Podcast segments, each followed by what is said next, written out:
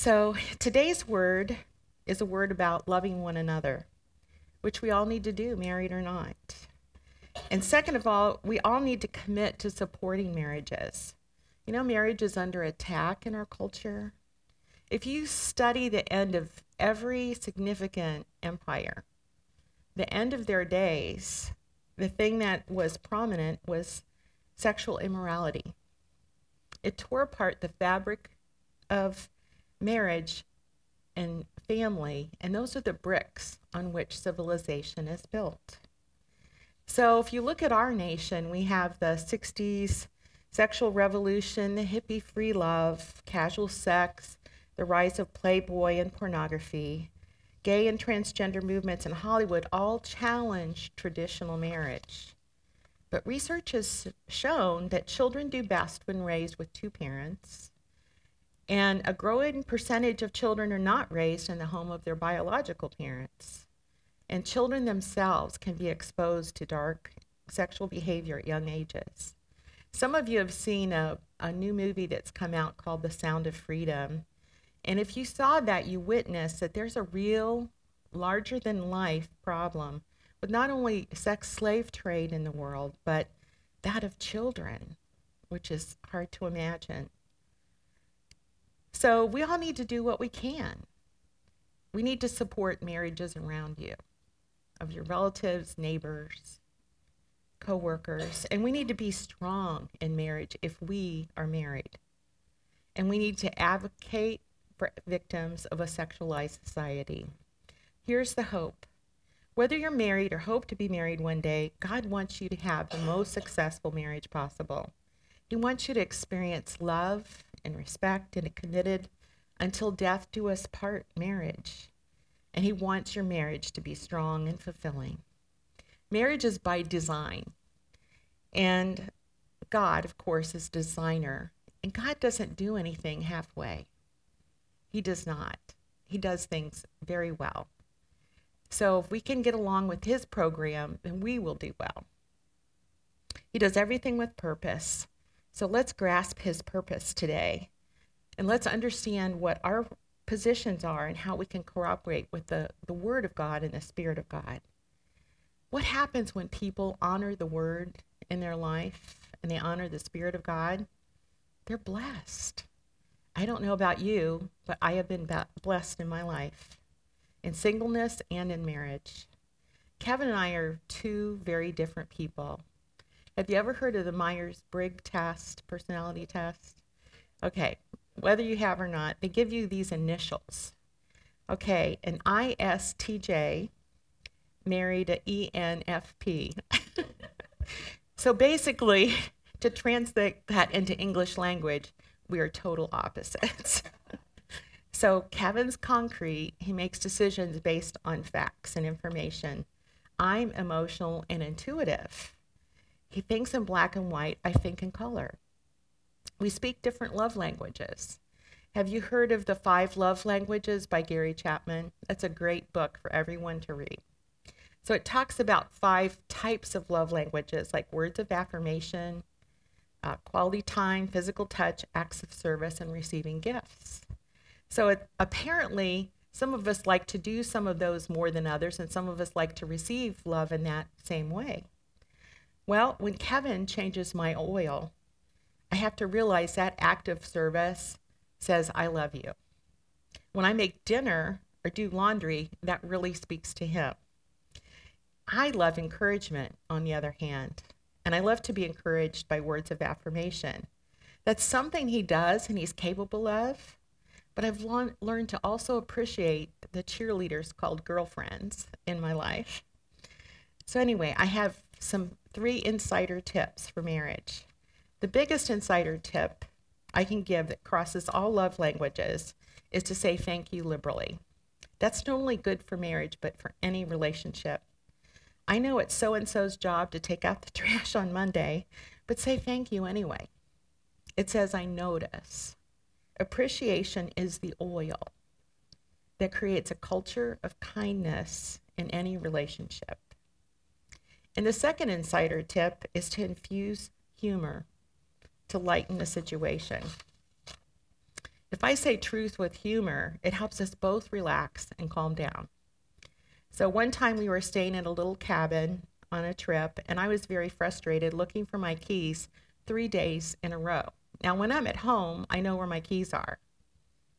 But on this trip, I, I lost my my ability to keep my keys.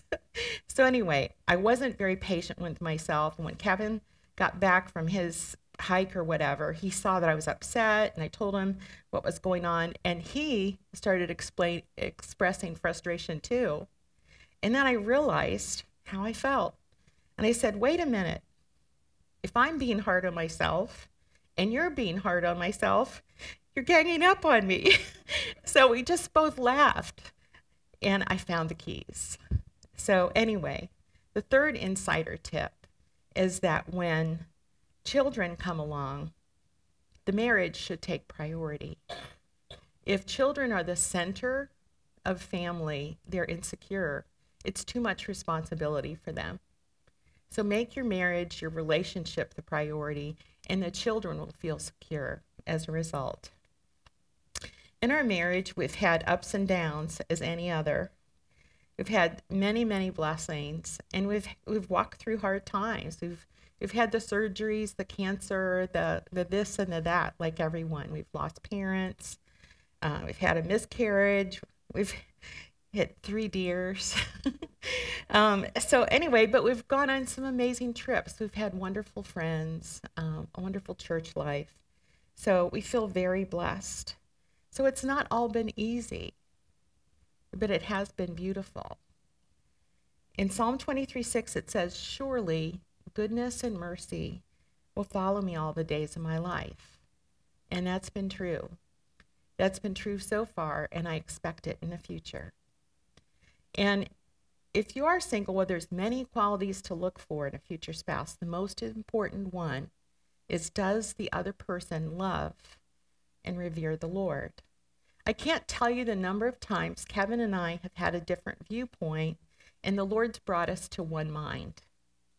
Because the Spirit of God is at work in us, bringing unity. One example that was pretty clear, I remember, I totaled our van. It wasn't the first time, it wasn't the last. But anyway, when the, the guy in front of me made a U turn, it was not my fault, okay? So, anyway, we were looking for a newer used van to replace it, and our lives were so full and busy, we barely even had time to look for a car. So, we were at a car lot in Middletown, and we test drove a Toyota minivan. And I, I drove it once, I was in love with it. My intuitive thing said, go for it, you know, if it's mechanically okay. And I asked Kevin what he thought. For some reason, he surprised me and he said literally he hated it. and I felt crushed. I thought this was our solution. You know, it was easy, convenient. It was, you know, we hadn't searched that much. So it was the end of the conversation for that night. But I knew what to do. I just prayed. I asked God that if this is what He would have for us, would He please change Kevin's mind, even though he seemed pretty resolute against it.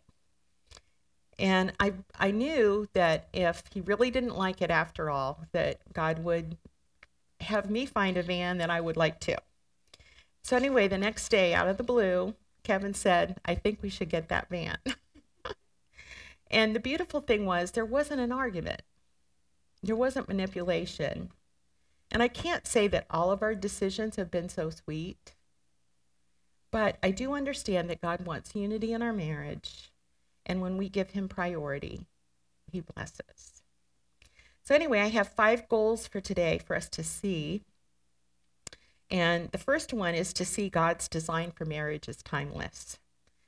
Um, we need to see the context um, that Paul is writing in. And the Jews at the time of Jesus, well, women really didn't have rights.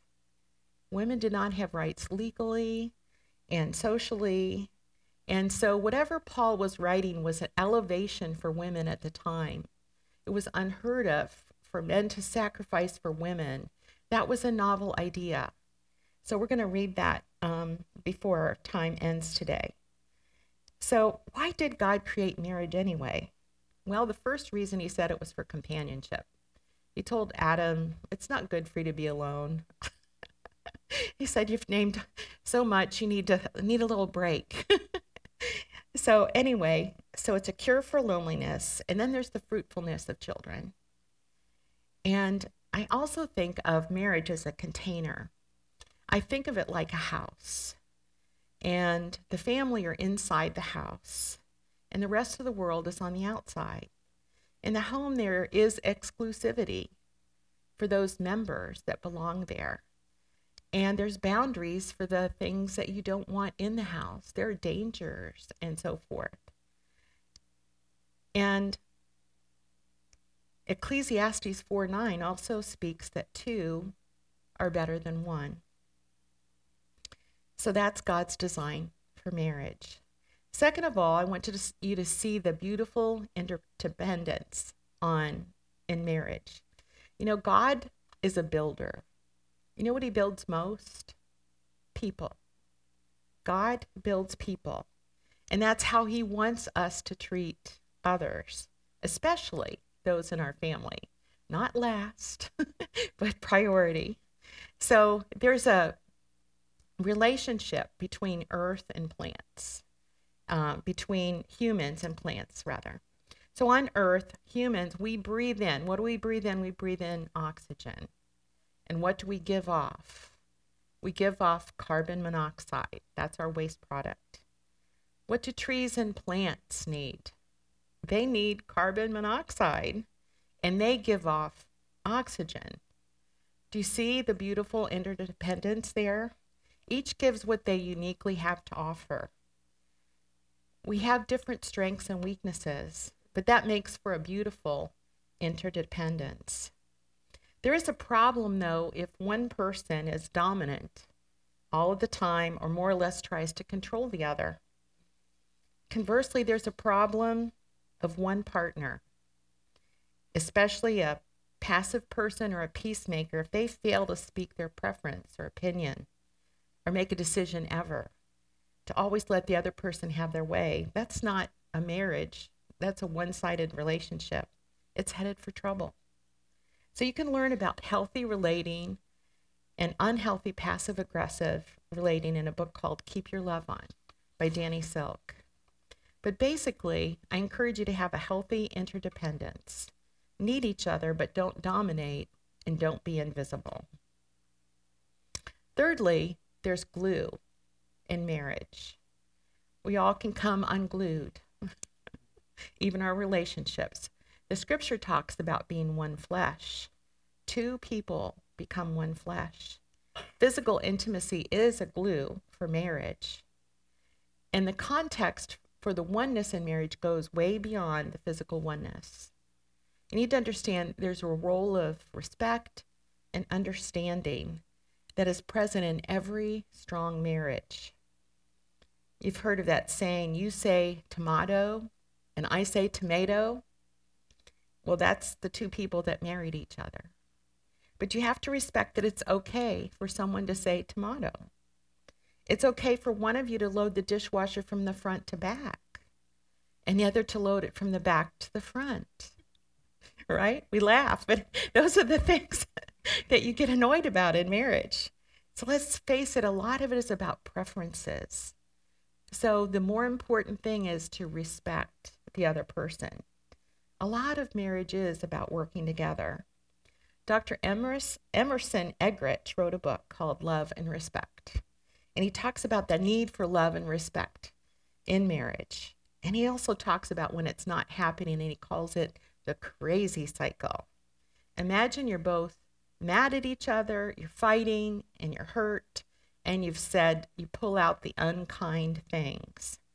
You've used words like, you always say this or do that, or you never remember this or that. During a fight, each person finds him or herself venting a long laundry list of faults for the other. It's the crazy cycle. But it's important to get off the crazy cycle. Just believe the best in your spouse. Believe that when they got up in the morning, they weren't trying to plan how to ruin your day. They weren't. But sometimes we rub shoulders with each other in a bad way. So just make a decision and settle that in your mind that they want the best for me. And we can get through this little annoyance. To end the crazy cycle, Eggerichs calls for one spouse to rise up and offer understanding and forgiveness. So it might look something like this, um, where they begin with some tenderness. I can see that you thought that when I said that, but what I really meant was this. Will you please forgive me for miscommunicating? While physical intimacy is the glue in marriage, love and respect create strong emotional oneness that lasts. Number four is to see the, the call to sacrifice of marriage. Strong marriage requires sacrifice. A person might not realize how selfish they are until they're married. One person likes quiet, the other person likes constant radio, TV, or music. But sacrifice means laying your life down, your preferences down to consider one another. And you know what? Sacrifice is good for us. So instead of complaining about folding laundry, I heard one uh, person who prayed for whoever's clothes were being folded.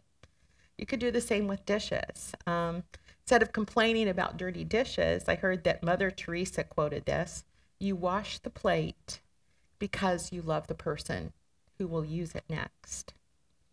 So, number five is to see the blessing of marriage. When there's love and respect and faith is the key, when there's sacrifice, there's great blessing. Each person should feel built up and safe. They should feel connected, accepted, and valued. Marriage is not perfect because all marriages are made up of two sinners. but as we live redeemed lives, our sin nature diminishes, allowing the Spirit of God to teach us.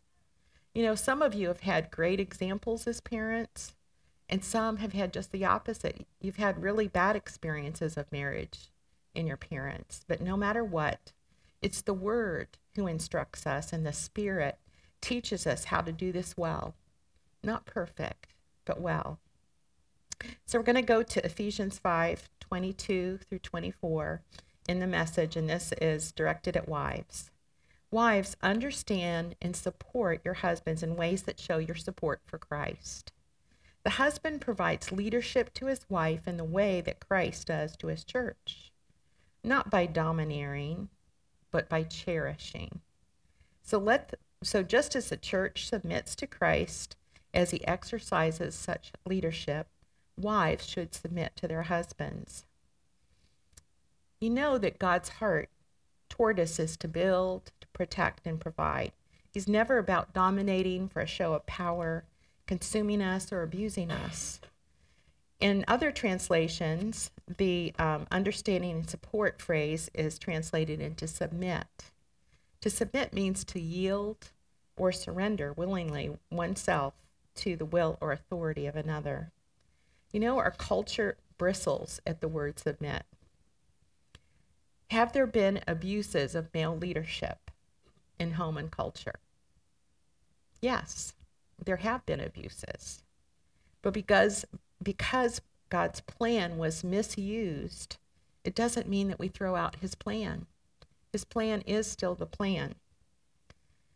Instead of throwing out the plan and throwing men under the bus, let's raise healthy men Let's raise men who are loving and compassionate, strong and brave, God fearing, willing to sacrifice, family loving men. If men are wrong in something, let's call them out, just like we need to be called out ourselves. But let's not demean men, portray them as clueless or weak or idiots who don't care. Men serve a critical role in the family. They lock the door at night. They keep wrong influences out and invite the right influences in. They take out the trash. they determine the direction that the family's going.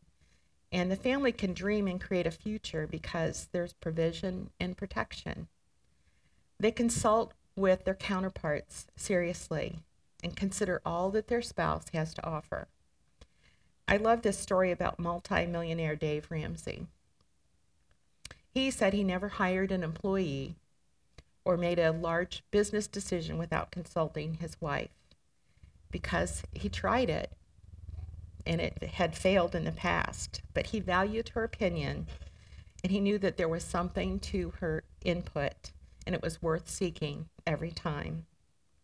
My story is growing up with a dad without a dad. He died when I was 6 months old and being single until I was 35.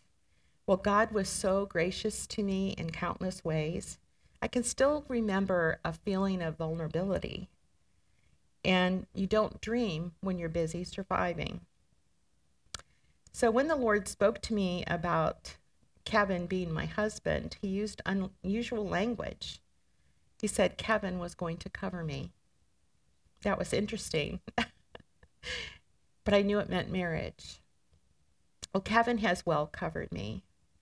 Um, I don't feel that vulnerability that I had uh, before. And as for my role as wife, I've learned to submit to the Lord, to consult the Lord, and it's not hard. I want the Lord's blessing and input on what I do. So it's something I'm still working at. But it's same as submitting as a wife. It's no different. Submission is not being a doormat. It's fully being the one that God made you to be with regard to and consideration of and with respect to the one you've pledged your life to. So we're going to move on to the husband's role in Ephesians 5 25 through 31 in the message. And I love the wording here in some of the ways. Husbands, go all out in your love for your wives, exactly as Christ did for the church, a love marked by giving, not getting. Christ's love makes the church whole. His words evoke her beauty.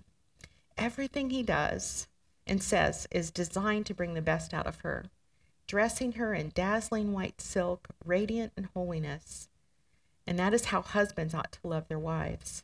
They're really doing themselves a favor since they're already one in marriage. No one abuses his own body, does he? No, he feeds and pampers it.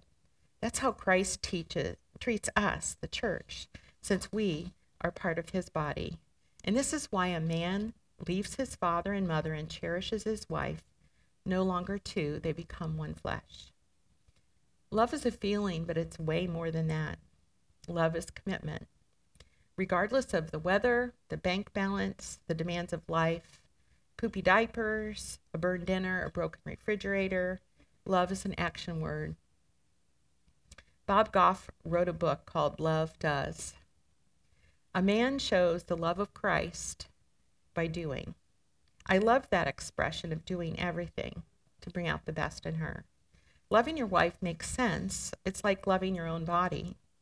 It is the love of Christ and using that standard to care for one another. And it drives selfishness away. It's a high calling to do well. So I want to just commend the husbands in the room who take this role seriously. You are world changers. You are world changers if you can truly and deeply love the mate God has given you. We're going to move on to Ephesians 5 31 through 33 in the message. This is a huge mystery, and I don't pretend to understand it all. What is the clearest to me is the way Christ treats the church. And God provides a good picture of how each husband is to treat his wife, loving himself and loving her, and how each wife is to honor her husband. As we know, Christ gave everything for his bride. If you can sacrifice for one, you can conquer the world because you've conquered yourself. Let me say that again. If you can sacrifice for one, you can conquer the world because you have conquered yourself. So, marriage is a container, it's by design, it's meant to be a safe place. It allows good influences in, keeps bad influences out. It's a place of growth, security, and strength. And all sorts of good things are to flow out of this throughout the world. And the gospel makes sense because an onlooker can see your marriage. And know that God is good. You and your marriage are the biggest billboards for Christianity that God could ever have. So make the most of your marriage. It's not for your sake alone, it's for the kingdom. So I don't know where you are today. The Lord is first of all inviting all of us into relationship with Him. Are you lonely? You can be married, you can be single and experience loneliness. But with the Lord in your life, you never have to experience loneliness again because He completely loves us. He completely accepts and understands us, and He honors who you are. You need never be lonely again. So I'm going to ask the worship team to come forward and the prayer team to go to the back um, as I pray here. So let's pray together. Lord, first of all, I pray for anyone listening who doesn't know you. Thank you for drawing them to you and help them to bow their knees and hearts to you today. Help them to call upon you as Lord and Savior for a lifetime and seal them with your Spirit.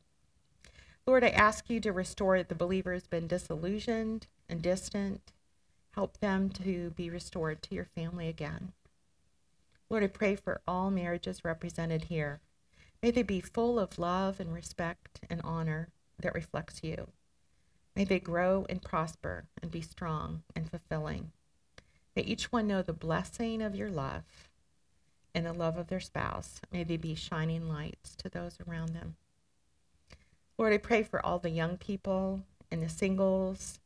Bless them with purpose and hope in all of their assignments.